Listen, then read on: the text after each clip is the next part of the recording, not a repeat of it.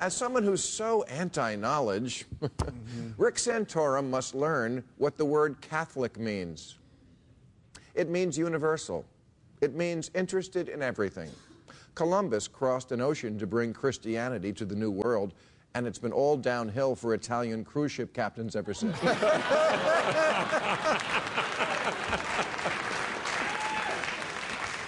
uh, Taliban may want to live in the 8th century, but the Christian right wants to go back even further to Adam and Eve, who screwed it up for everybody when they ate an apple from the tree of knowledge. as soon as they did that, those two were like, wow, we're naked and alone, let's fuck. Which I call a happy ending. but, but I bring up the old tale of the poisoned apple.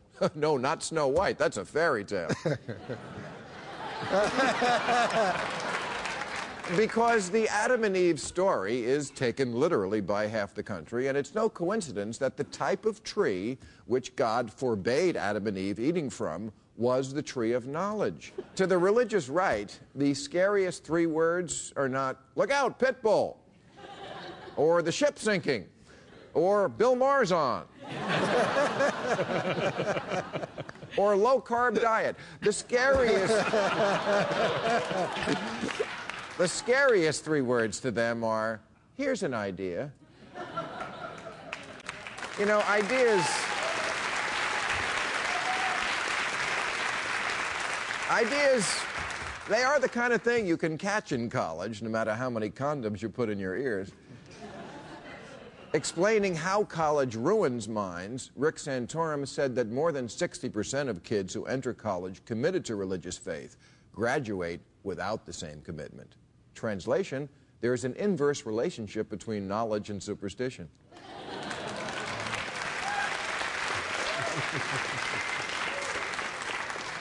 His solution ban knowledge. It's like the Republican theory on sex education teach abstinence only. Don't even expose them to the real world, just dress them in sexless frontier outfits. and hope they never see MTV or Google Santorum.